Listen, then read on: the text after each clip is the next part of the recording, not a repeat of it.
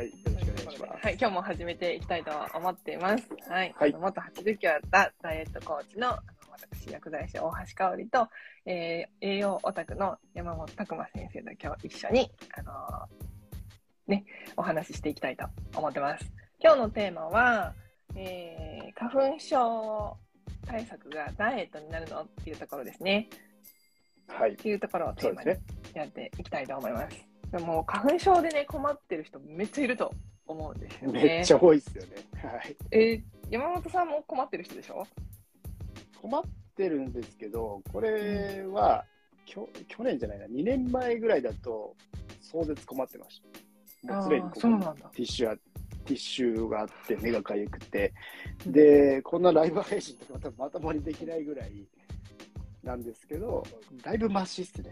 まあ、さすがにちょっとね、花粉の多いとこ行ったら目がかゆくとかなったりはしますけども、うん。うん別に今、現状、家の中にいて、今年はそんなにひどくはまだなってない。うん。うん。なんかやっぱり対策されてるんですよね。まあ、対策はそうですね、ビタミン D は本当に取ってます。あのこの時期になって、うん。うん。えーまあ、そのあたりで自分のうん。うん。そこの炎症が起こりすぎないようにカバーするみたいうん。うん。なところはやってますね。そうですよね。今ね、もうはい耳鼻科の横で働いてるんですけど、はい。なんか耳鼻科と精神科と眼科があるんですけど、その精神科の存在をなくすぐらい耳鼻科の処方がやばいです。いや、なるほどやばいですね。ですよね。永遠に耳鼻科の薬出してます。うんうん、いや、もう今年はすごいみたいなので、すごいって言いますよね。そう、本当に。まあでもなんか5コメントありが月とうございます。はい。うんうん。5月ぐらいまで続きますよね。絶賛花粉症で死にそうですっていうところなんですが、そうですよね。え、どこだったかな？アメリカの、アメリカも花粉症あるんですかね？なんか、花粉のなんかね、うんいろんな種類ありますもんね。うんうんうん。うん、国によって木がやっぱり、花粉の多い木が違うとか。はい日本はスギ花粉でしたっけ？今はスギ花粉かうん。な、うんうん、で、次、ヒノキ？木のそうそう。で、秋になるとブタクサみたいな感じですね。うんうんうん年中、めっちゃ花粉飛んでる んで、本当にそうなんです。そうなんですかわいそうに、ねそうですね。そう。でね、そう。で今日は花粉症対策っていうところでやっていこうかなと思ってるんですけど、私の中もうクライアントさんでもうカウンセリング受けてくれた人とかは DM くれたりするんですけど、花粉症でビタミン D をおすすめさせてもらったら、昨はい。日ちょうどこの告知をする前にコメントいただいて、あの、はい花粉症マシになりましたっていうストーリーを上げてくださってて、めっちゃタイムリーだなとか思いながら、不思議な、ね、うん、不思議な不思議な栄養素ですよ。うんうん、なんか即効性はないのかなっていうふうに思あ、うんですけど、ね。はい。そうですよね。うんうなんで。粘膜を良くするっていうところで、ね、あの腸内環境とかを整えると、なんかやっぱり免疫力が上がったりとかして、その。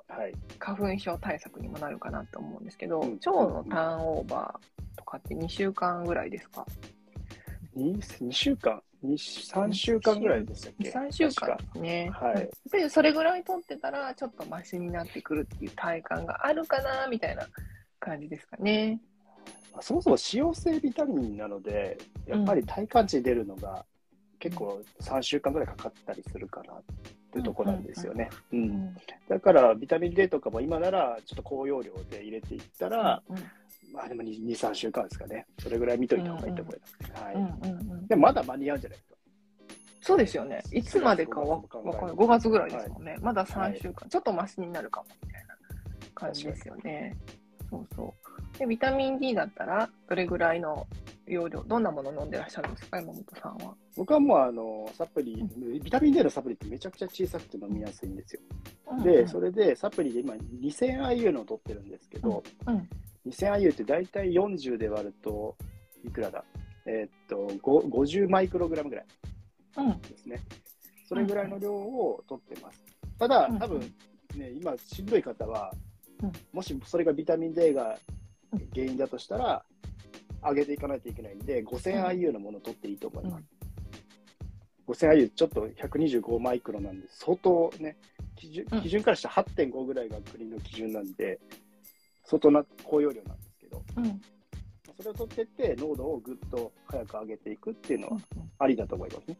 うんうん、確かにさ。ボトルが100、100個ぐらい入ってるのかな ちょっと量が多いかもしれないですけど。多いんですよね。はい普通に、ね1000円ぐらいで3ヶ月分ぐらい全然いけます。入ってる。割と安いんですよね。そうそう、はいビタミン D ってそんなに高くなくて。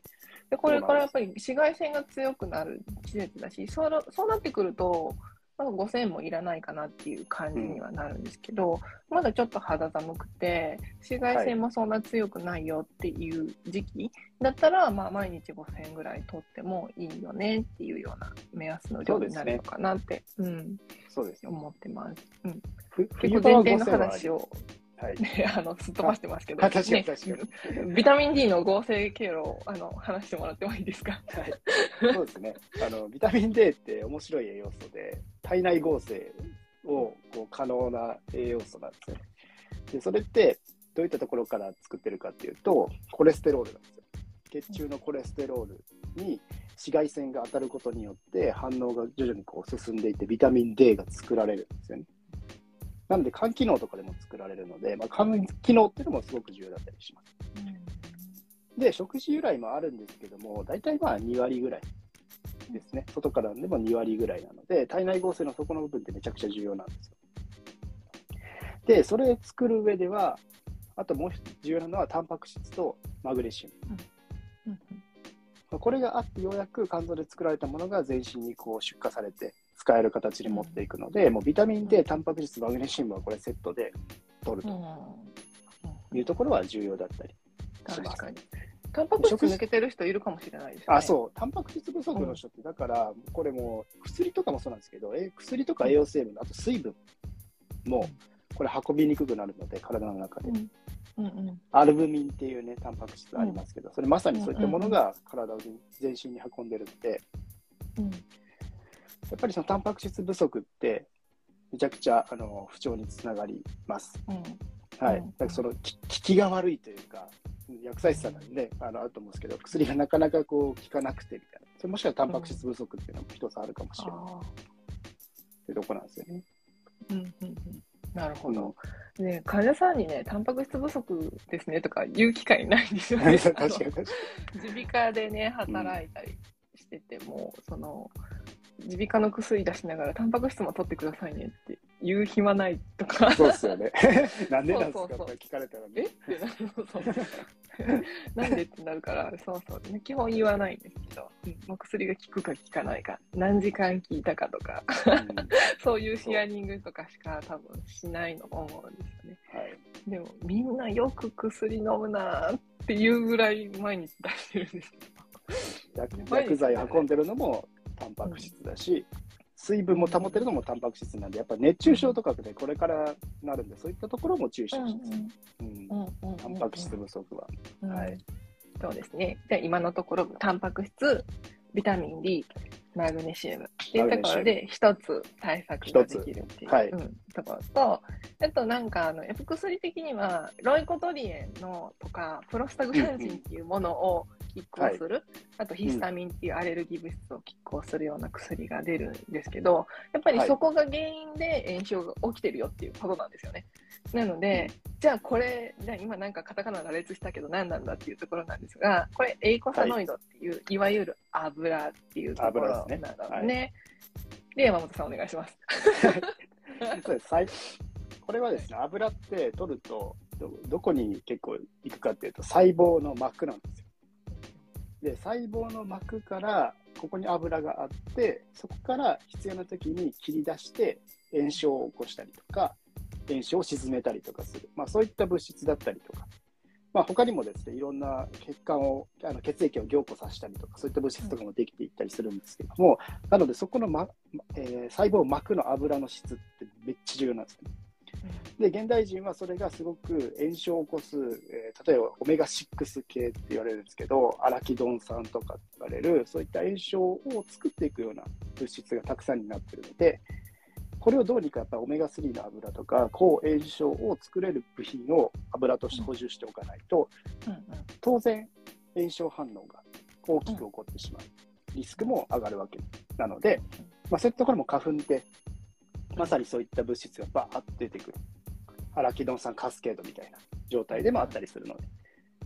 まあ、薬でそこをパンとね、代謝を止めるっていうのは、まあ、いわゆる対処的なところで止めることはできるんですけど、うん。でも根本はやっぱりそこからたくさん作られていってる状態だったりとか、だったりするので、まあ、油はもうこれもマストですね。油の見直し。はい。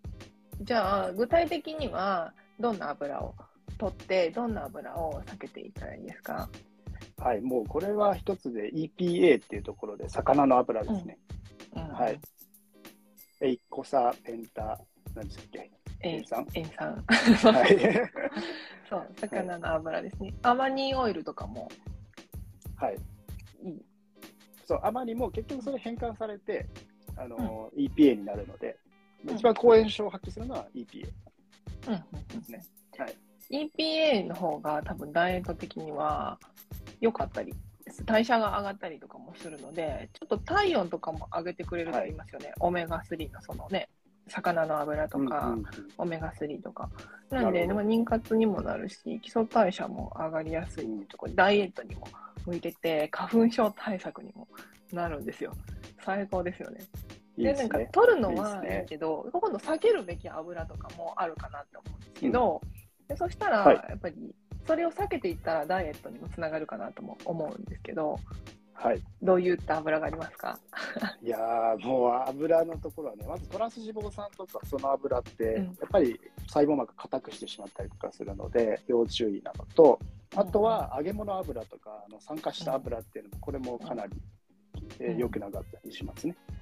で、まあ、サラダ油とか、まあ、そういった系のものっていうのは、やっぱりオメガ6が肩なので、脂肪酸バラバランス的に肩だったりするので、まあ、そういったものの過剰、まあ、基本的に外食とか、そういったところになっている方、コンビニ弁当とかなっている方は、それが肩になりやすい状態なので、まあ、注意ですね。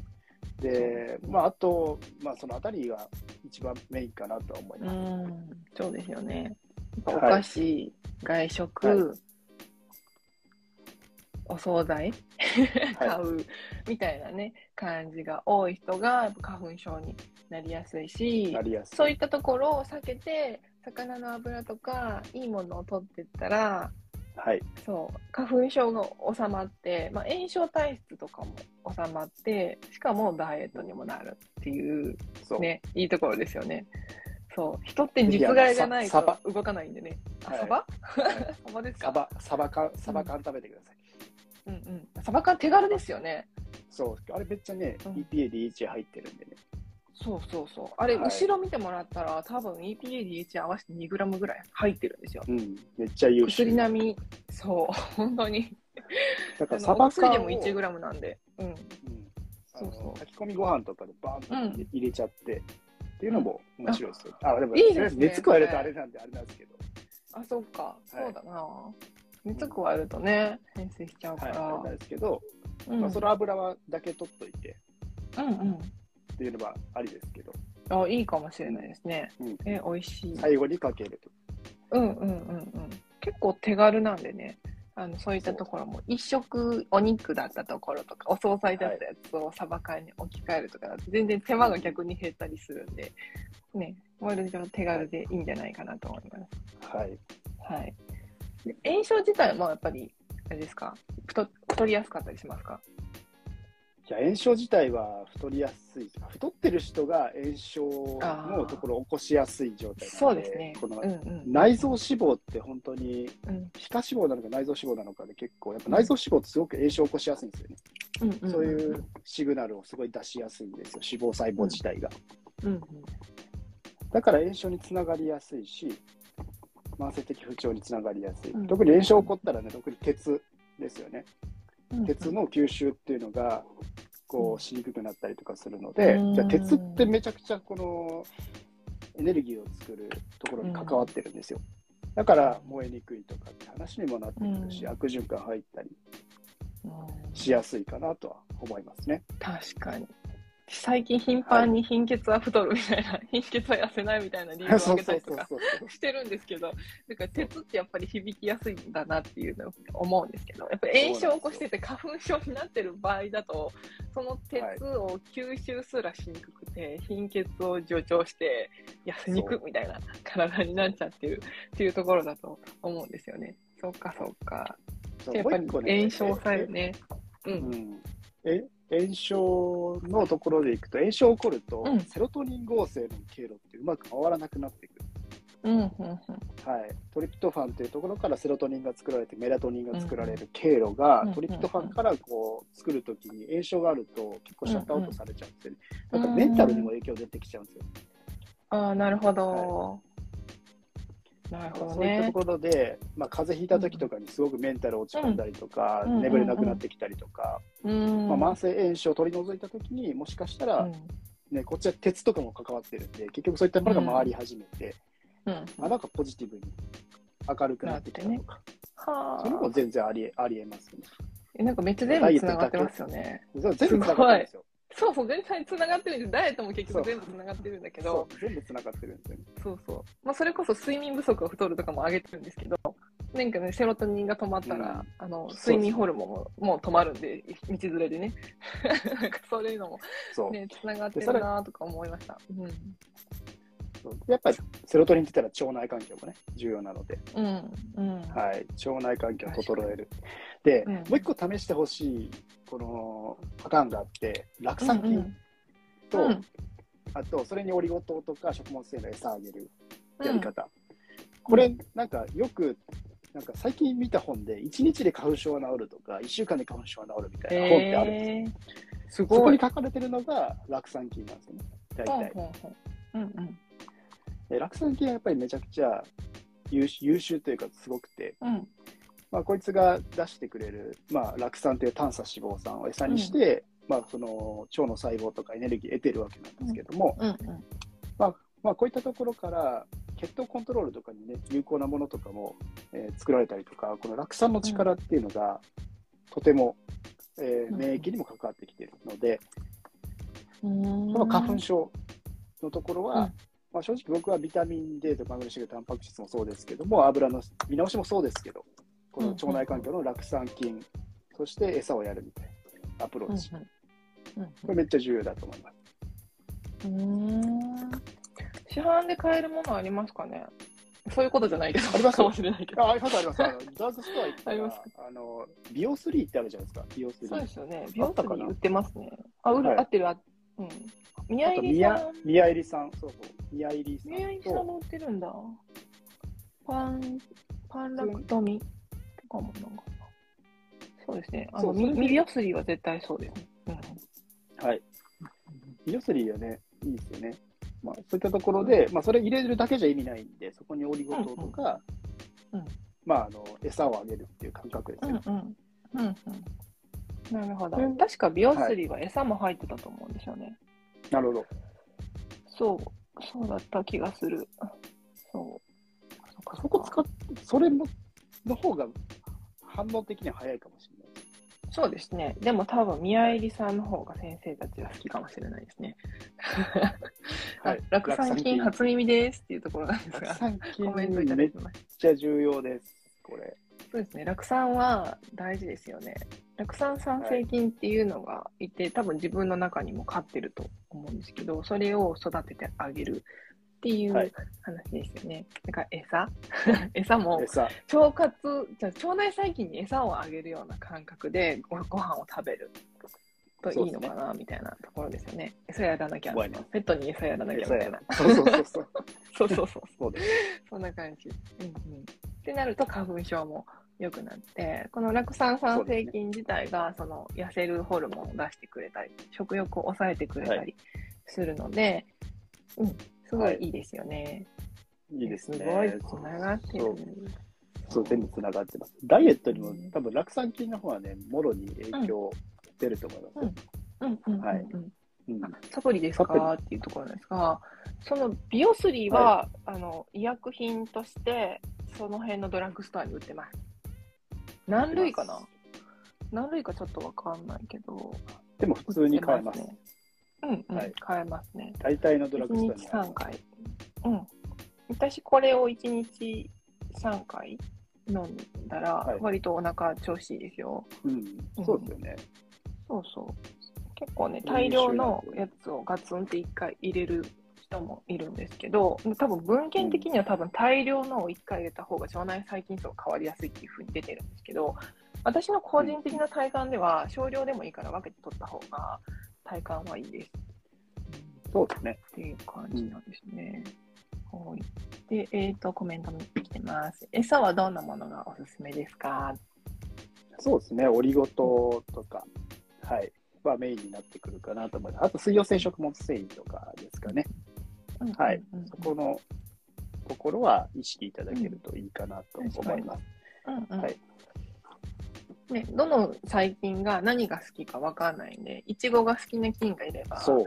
わかめが好きな菌もいたりとかするので、やっぱりはい。多様性、多様性ですよね。多様性が大事って普通に言われてるので、一種類の菌がバーンって強くても、あんまり環境的には良くなくて、スーパーマンが一人いても叩き込まれたら死んじゃうから、で弱いヒーローがいっぱい種類がいた方が結局強いよねみたいなイメージなんですけど、強い。そのそう。多様性っていうものを広げるためにはいろんな菌が好きなものをいろんなものを食べてあげるとスーパーマンになれます。そうですね。こここから聞いた人は何の話してるんだみたいな。そうそうそう。はい腸内細菌ってなんかね、一つの別の世界みたいななんかね、バランスがあって、本当になんか人間のこうね、多様性のように、腸内細菌の多様性があって暮らしてるそうそうそうそうはいそこに新人類をね、投下させたらね、はい、それが馴染むかどうかっていうのは結構難しいんですけど、ね、3日ぐらいでいなくなるって言われてるので、うんうん。だから大体3日でね、うん、3日目安って感じですかね。はいずっと居続けてほしいなと思ったら取り続けるしかない。取り続けるしかね。うんうんうんで食材はですね、うんえー食材、水溶性食物繊維は、こんにゃくとか、海藻、きのこ、まあ、芋類、あと果物とかね、熟した果物がいるみみたいですけど、熟した果物？あ、そっか。はい、方がいいみたいです。あと、野菜って書いてあるけど、うん野菜はちょっとざっくり。まあ、あの、うん確かにあのコメントにいただいてるね、ネバネバ系の食品とかに多かったり確かに。はい。うん。オクラとそか、そうですね。うんうん、ぜひぜひ。粘膜保護もありますしね。使ってもらったら。はい。なんか免疫力が中途半端だと逆にうん。過剰に戦いに出てしまってアレルギー反応を足しなんか出して花粉症がひどくなっちゃったりとかするので自分の免疫力をもうベースをしっかり上げておくとそんなにはい。なんか一生懸命アレルギーにね免疫反応が戦わなくてよくて結局花粉が、まあの花粉症自体がそんなに出なかったりもするのでここをねベースアップして、なんか今出た話だとビタミン D とタンパク質マグネシウム、はあとは油ですね、炎症性の油の揚げ物とかを抑えていわゆるいい油って言われてる魚の油とかを取り入れる、あとは腸内環境を良くすることで、まあ、免疫力も上がるし、結局代謝も上がったりもするのでそういう意味では菌を入れてあげてもいいし菌との餌となるものも食べていきましょうっていうところですね。はい。はい、あともう一個だけ、ね。もう一個だけ加えていいですか、どうぞ。粘膜、粘膜です、重要なのは。粘膜を作るっていうところでは、ビタミン A と亜鉛、タンパクあ質ですね。ーそうですね。はいうんそもそもやっぱり鼻がね、とか、そういった花粉のつく場所が乾いてるとね、うんやっぱその分、こう、反応しやすくなってくるので、うんまあ、潤いを持たせるっていう意味では、うん。ビタミン A、うん。亜鉛とかそういったものを入れていくし、うん。亜鉛とビタミン D はこれはまた炎症を過剰に抑えるのを防ぐっていう働きもあるので、まあ、多分このセットやっていくと、うん。まあ、どこかしらがね、多分ね、崩れてる方っていうのが多いので、うん。うん。十分アプローチしていけるんじゃないかなって思います、うんうんうんうん。確かに、はい。ビタミン A って不足してる人多いって言われて、食材からでね、取っていただくと。人参とかねそうそう食べてもらうと、うんはい、いいと思うんいます。、人参1日1本とかだとはい足りるんですけど、1本も食べないよねみたいな感じだと思うので、は はいい、やっぱりいいところ、あのみかんとか、あのレバーとか、まあ、レバー2週間に1回食べたらビタミン A 補充できるって言われてるので、そういったところもね、はい利用してもらったらいいんじゃないかなと思います。はい。はいお願いしますと。いうところで、はい、今日はこんな感じですね。はい。はい一応最後に告知させてください。えー、今春になりましたしね、もうすぐ入学シーズンだと思うんですけれども、私たちがやってる健康第一学校っていう、あの、オンラインサロンがあります。美容とか栄養を簡単に学べる、あの、月額980円から簡単に始められるオンラインサロンなんですけど、そちらがね、やっぱり4月っていう入学シーズンになってきたので、はい何かしたいなっていうふうに今ふわっと思ってる感じになります。うんでそちらの方はまた告知しようと思ってるんですけど、またそういうオンラインサロンに入っていただければ、こういう私のダイエットかのところで質疑応答会があったりとか、コミュニケーションが取れたりする機会があるので、ぜひ入っていただけたらなと思っております。はい、校長先生からどうぞ。はいや、ごめんなさい、教頭先生。はい はい。はい、えー健康第一学校ですね、まあ、こちら11月から開校してやっておりますけども、やっぱりこういった情報ですね、もっともっとマニアックな情報って裏にはあるんですけども、まあ、しっかり、まあ、知っておくか知っておかないかってめちゃくちゃ差があるんですよ。こう花粉症一つでも知らなくて花粉症って治らないなっていう、良くならないなってずっと思ってる方たくさんいらっしゃって、こういった情報を一つ届けてあげるだけで、そういった方がもっとパフォーマンスアップしてね、日頃を過ごせるっていう状態が作れるかもしれないとか、まあ、結構知ってるか知ってないか、まあ、ここ重要だったりしますし、これを誰も教えてくれないんですよね。そういった、ね、義務教育の時に教えてもらってたら、花粉症対策として大人になってからできたかもしれないけど、そういった環境がない。なら、まあ、そういったことを学べる学校を作っちゃえというところで作りました。子供の頃に学びたかったことが学べる学校というところで、健康第一学校、オンラインサロンっていう形ですけども、運営しております。まあ、その中でさらにね、それで学ぶだけだと面白くないので、交流ができたりとか、まあ、いろんなね、好きな先生から学べるとか、ちょっと学校っていうところをモチーフにして、えーいろいろ試行錯誤してですね、えーこれを1万人生徒さんの学校にするにはどうすればいいかみたいなところを今やっておりますので、まあ、そういったところ、えーぜひ興味ある方はですね、えー一緒にこう学校の中での活動とかできればと思っておりますので、よろしくお願いします。はい、ありがとうございます。はい、皆さんの猫さんがお待ちしてますので、ご興味ある方はあの DM していただいてもいいですし、私のハイライトのところにも学校のリンクが貼ってあるので、またご覧ください。今日もありがとうございました。また来週、ありがとうございましたライブさせていただきます。はい、またね。またねー。